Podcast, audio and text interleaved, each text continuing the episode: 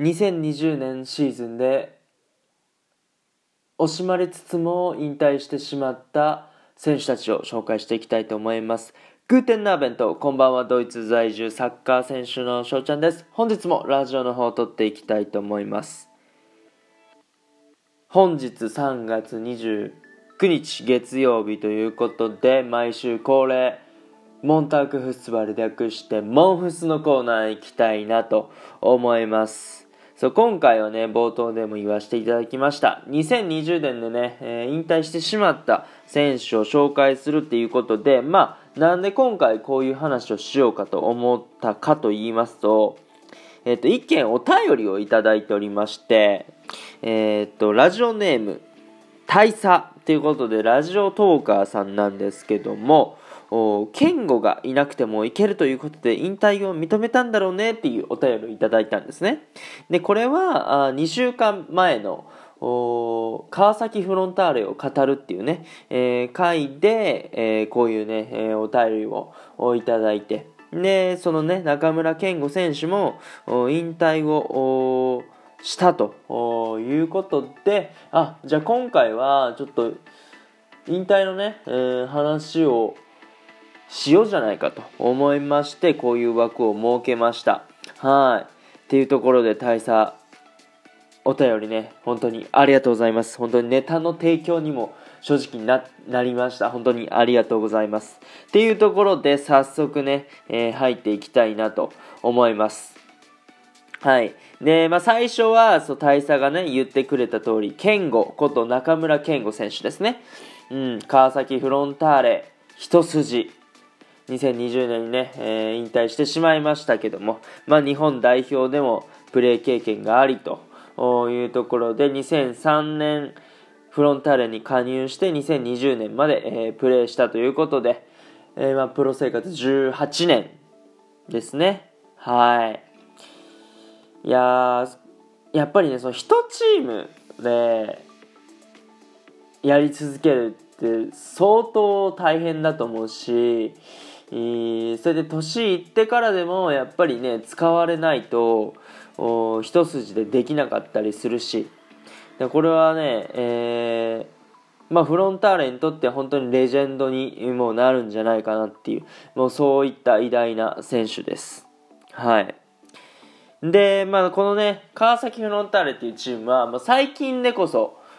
優勝をね、えー、してますけども本当中村選手がどうですかね、35ぐらいまでは全然優勝ができなかった、そういうチームで。まあ、その中でも、中村選手がね、引退、ラスト5年のあたりで優勝をどんどんどんどんやっていくってことで、まあ、これまでの苦労がね、その中村選手のこれまでの苦労が、あ結果に結びついたっていうところだとは思うんですけども、まあ、この中村選手はですね、まあ、まず現役の時に35歳までやろうっていう話をしてらしたんですよね。でも、その33、34ぐらいの時点で、ああ、まだできるなっていうところで、で、40歳までやろうという決断をしたそうです。で、えー、まあまあ結果が出始めてチームとしてね、うん、なんですけども39歳になって大怪我をしてしまったと。で、え復帰までに時間がかかりますとなったんですけどもこの時必ずね、まあ、ピッチに戻って絶対プレーするぞとそういう姿を見せてから引退するよと、まあ、怪我をしたことで、えー、まあ、んまり長くないとも思ったのかもしれないし、そこは本人にしかわからないところですけどもえー、もう一度プレーを見せると。そういう決心で、えー、しっかりリハビリをして、えー、見事復帰したと。でそのシーズン、まあ、2020年シーズンですね。リーグ優勝そして天皇杯も優勝っていうことでもうこんなに幸せな終わり方ってあるのかなって思いますよね。まず川崎フロンターレというチームで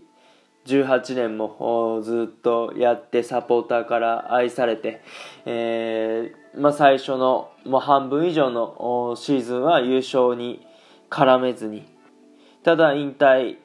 まあ、間際あそのシーズンその前シ前々シーズンとかも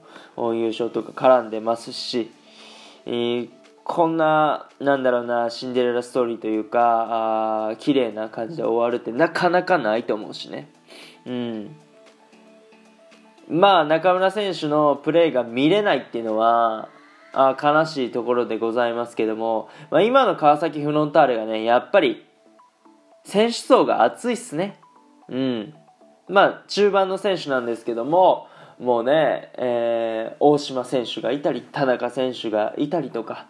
ねえー、しますし脇坂選手とかもいますしね。うん、でいろんな選手が中盤もできたりするからあ中村選手が正直いなくてもできちゃうのが今のフロンターレ、まあ、だからこそ中村選手も引退を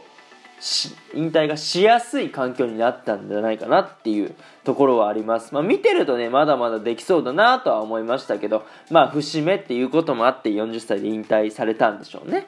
うん。ということで、まあ、今後どういう活動を、ね、されていくかちょっと分かんないんですけども日本サッカーのために、まあ、何かあ残してってもらえればなと思っております。はい、続きまして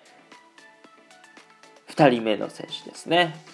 村田和也選手です。はい、皆さんご存知でしょうか？村田選手ね。セレッソ大阪とか、あ清水エスパルスで活躍した選手なんですけども、まあ、僕の母校、安高校サッカー部の先輩でもあります。だから村田先輩ってね、言わないといけないんですけども、まあまあラジオということで村田選手と言わせていただきます。えー、っと、彼はね、彼はっていうか、まあ、村田選手は32歳で引退されたってことで、僕の8個上ですかね。うん。で、まあ、22歳からプロサッカー選手として、えー、キャリアをスタートして、まあ、10年間、そう、プロ生活を送ったと。なんか10年間って聞くと短いなって思っちゃいますよね。うん。やっぱり下積みっていう、まあ、学生時代があって、で、そんだけ時間を費やしてプロで10年かってなると短かったりは、あする印象は受けますけども、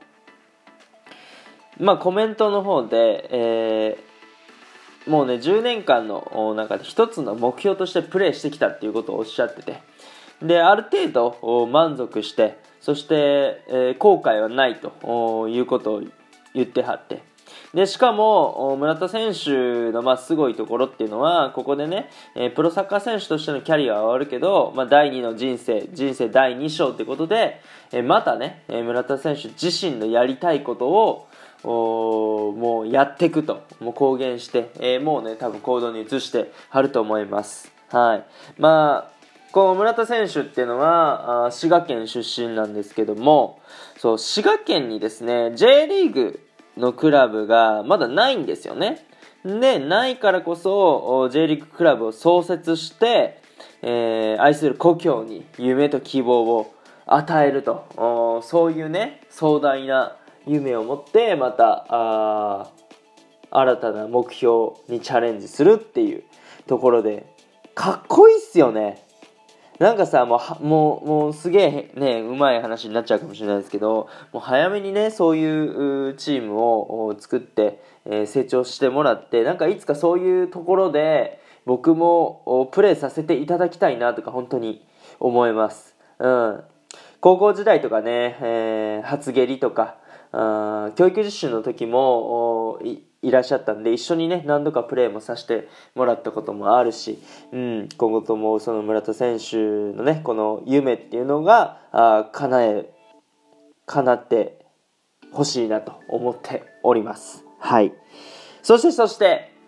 3人目。内田篤人選手、ウッチーですね。皆さんご存知ですかね？内田選手。鹿島アントラーズやシャルケ、そして日本代表でね、活躍した選手ということで、えー、まあ、ちょっとね、時間もあれなんで、いろいろおっしゃっているんですけども、おまあ、2010年のワールドカップの試合っていうのね、やっぱ悔し、あの、出れなくて、そう、ね、えー、悔しい思いをして答えを探すために、ドイツに行くっていう選択をして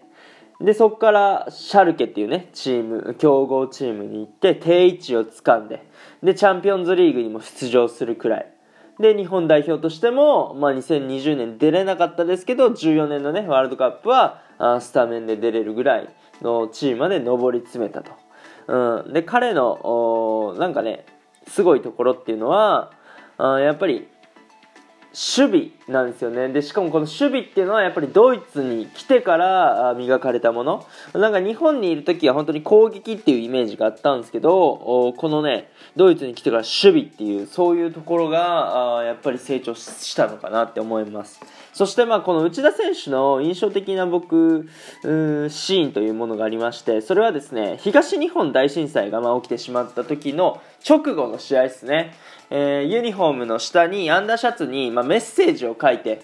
でそれを、まあ、サポーターというかあメディアに見せるかどうか迷ってるっていう時に、まあ、同僚のねノイアー選手に引っ張られて、えー、見せろ見せろみたいな感じで。でその時の、まあ、内田選手のなんだろうなやっぱり日本を思う表情とかあそういうのでしかもノイアー選手もそういうのに気づいて、えー、しっかり協力してもらったとかそういうシーンはねすごい僕はね印象的です。うん